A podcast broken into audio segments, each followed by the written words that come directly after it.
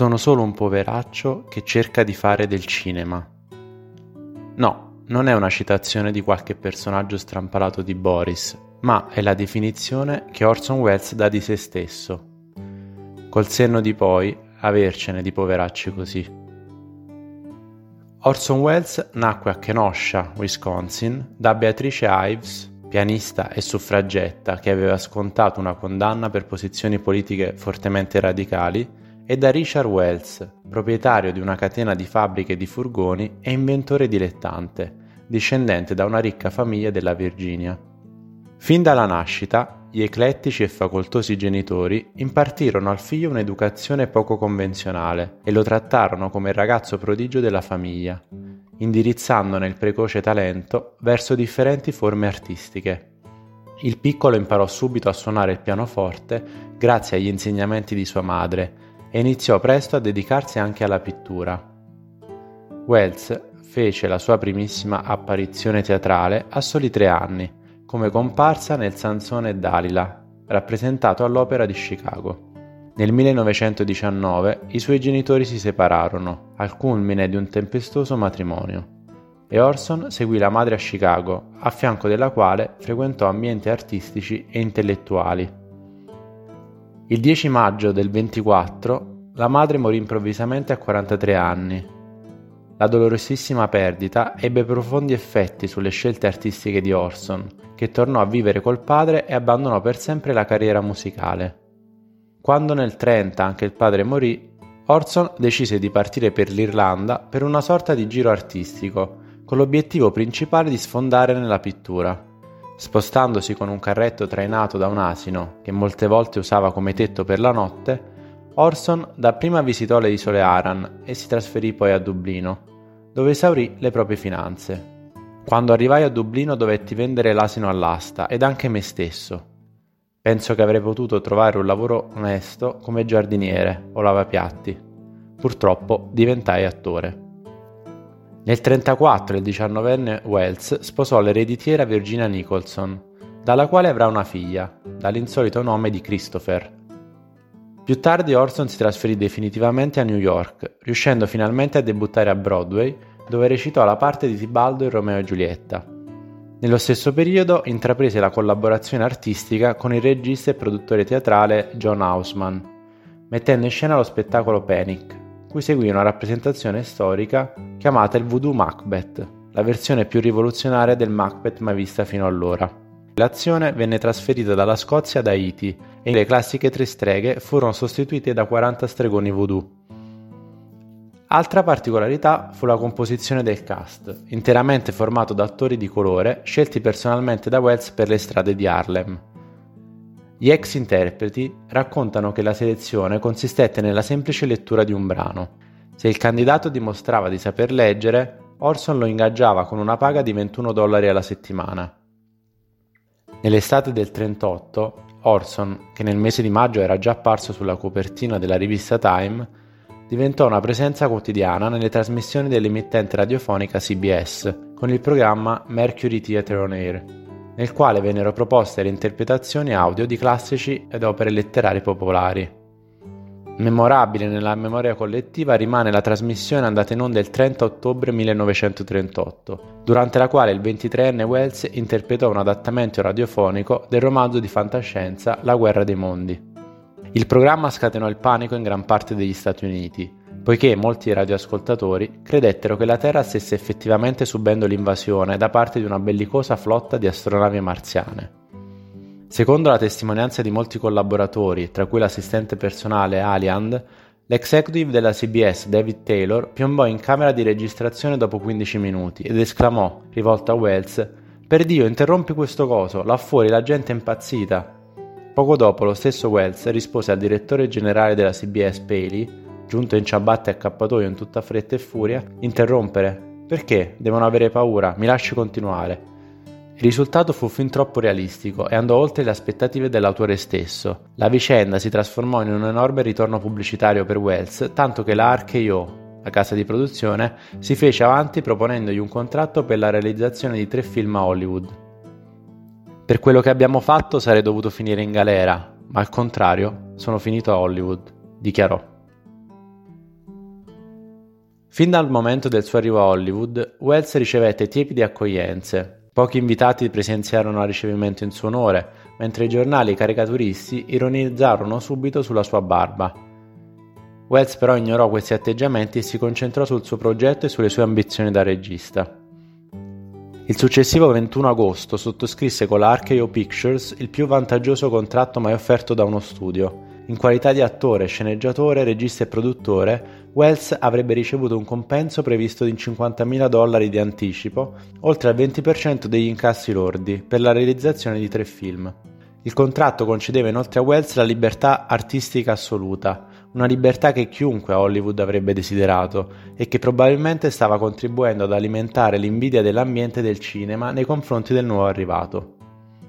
Per il suo primo progetto all'RKO, Wells iniziò a lavorare a un adattamento del romanzo Cuore di Tenebra di Conrad, che sarà poi al centro del lavoro di Coppola per Apocalypse Now.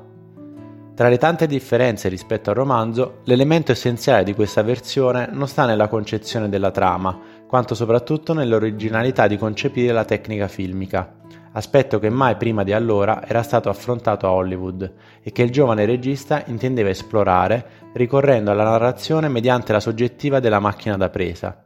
Il progetto però fallì per molteplici circostanze.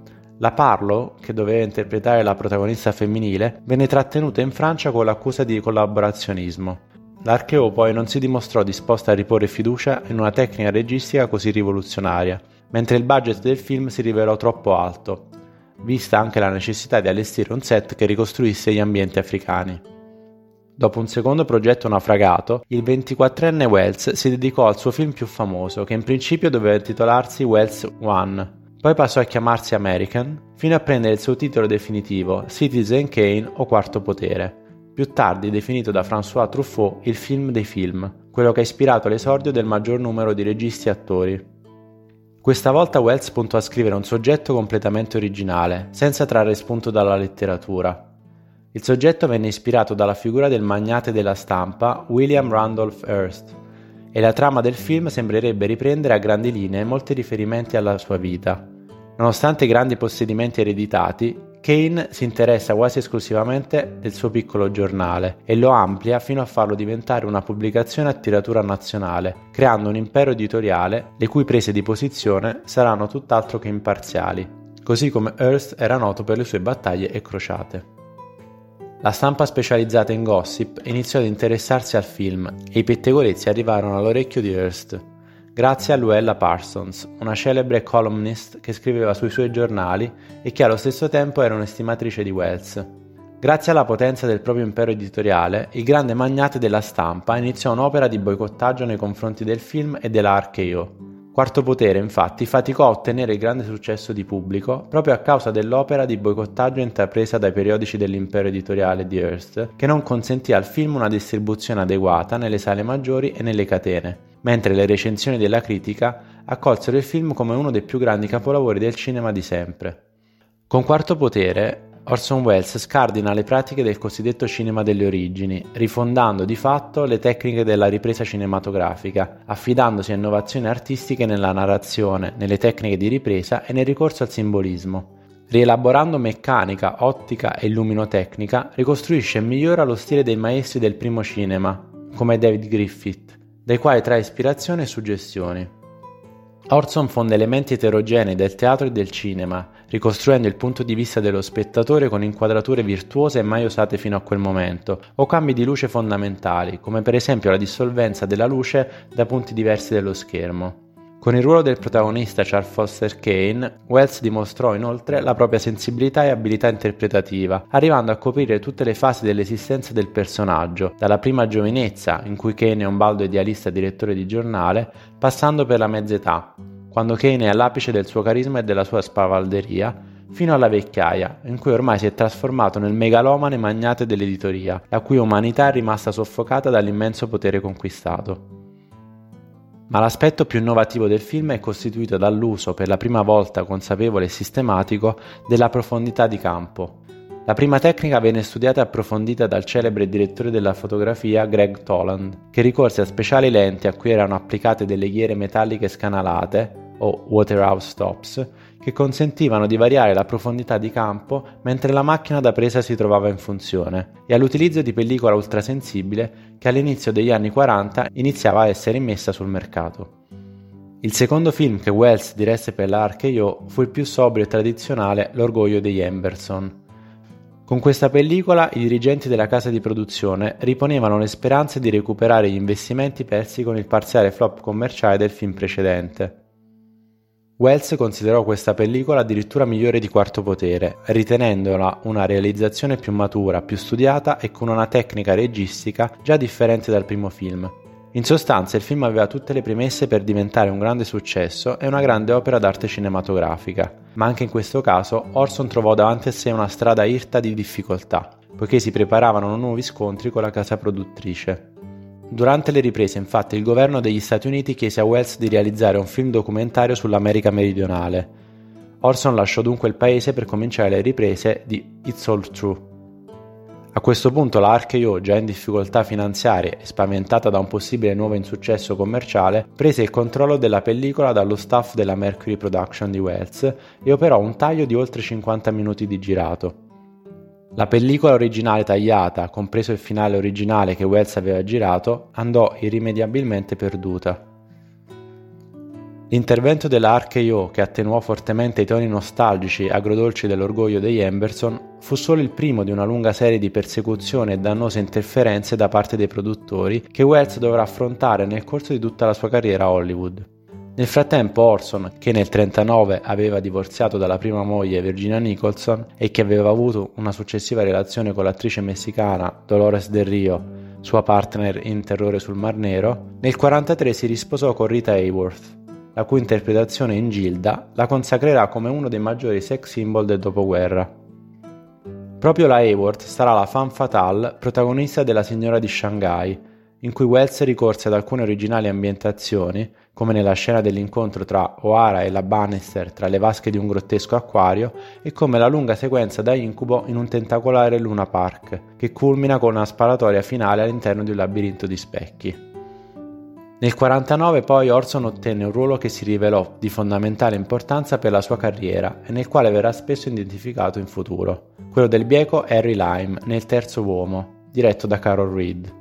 Il film ottenne un enorme successo di pubblico e la carismatica presenza di Wells, che appare per pochi minuti ma il cui cinico e sfrontato personaggio è continuamente citato per tutto il film, contribuì a consolidare la sua popolarità, forse anche a causa di una battuta leggendaria come in Italia sotto i Borgia per 30 anni hanno avuto guerre, terrore, omicidio, stragi, ma hanno prodotto Michelangelo, Leonardo da Vinci e il Rinascimento. In Svizzera, con 500 anni di amore fraterno, democrazia e pace, cosa hanno prodotto? L'orologio a cucù. Con la realizzazione dell'Otello, che richiederà quasi tre anni di lavoro, Orson iniziò la sua avventura da regista in Europa, affrontando come al solito una lunga serie di difficoltà professionali, quali la costante necessità di reperire i fondi necessari, il sopravvenuto fallimento della casa produttrice del film, la difficoltà di conciliare gli impegni di interpreti e tecnici con la crescente lunghezza dei tempi di lavorazione, protrattisi dal 49 al 51 e caratterizzati da ripetute interruzioni e riprese. Basti pensare che una scena presenta un campo e un controcampo realizzato ben tre anni prima. Nel 1958 Wells accettò un incarico dalla Universal per dirigere e interpretare L'Infernale Quillan, un film inizialmente di ambizioni modeste che si rivelò invece, secondo il parere degli storici del cinema, come un altro capolavoro assoluto di Orson, che qui ritrovò la sua inesauribile creatività di regista, ricorrendo a lunghissimi piani sequenza, ad audaci movimenti aerei di gru e a delicate carrellate senza stacchi per assicurare la continuità dell'azione. L'ambiguo poliziotto Quillan, interpretato dallo stesso Wells, rimane uno dei personaggi più memorabili della sua carriera. È una figura che ha perduto il suo idealismo giovanile e la sua onestà, e si è ridotto a condurre indagini superficiali e sbrigative nelle quali si serve della propria passata esperienza unicamente per costruire prove fasulle, allo scopo di incastrare i sospetti che secondo il suo intuito sono colpevoli. È un personaggio amorale e negativo fin dalle sue caratteristiche fisiche, dalla sua esagerata obesità Wells, già notevolmente ingrassato all'epoca, per la parte ricorse comunque a un'ulteriore imbottitura sotto gli abiti, al suo strascicato modo di incedere, ai suoi vestiti stazzonati, ai suoi atteggiamenti spesso sinistramente infantili. La sua monumentale presenza venne ulteriormente accentuata da inconsueti angoli di ripresa filmati dal basso. Misure forse eccessive, visto che Wells riuscì a mangiare 18 hot dogs in una sola volta. Eppure a suo modo Quillan è anche un sentimentale. Dietro la sua amarezza e il suo cinico disincanto nei confronti della società si nascondono profondo dolore, stanchezza e inquietudine, che Orson riesce a interpretare in modo tale da accattivarsi la simpatia dello spettatore, malgrado le caratteristiche negative del personaggio. Dopo il breve intermezzo hollywoodiano, i perenni vagabondaggi professionali riportarono Wells in Europa per tentare di realizzare nuovi progetti.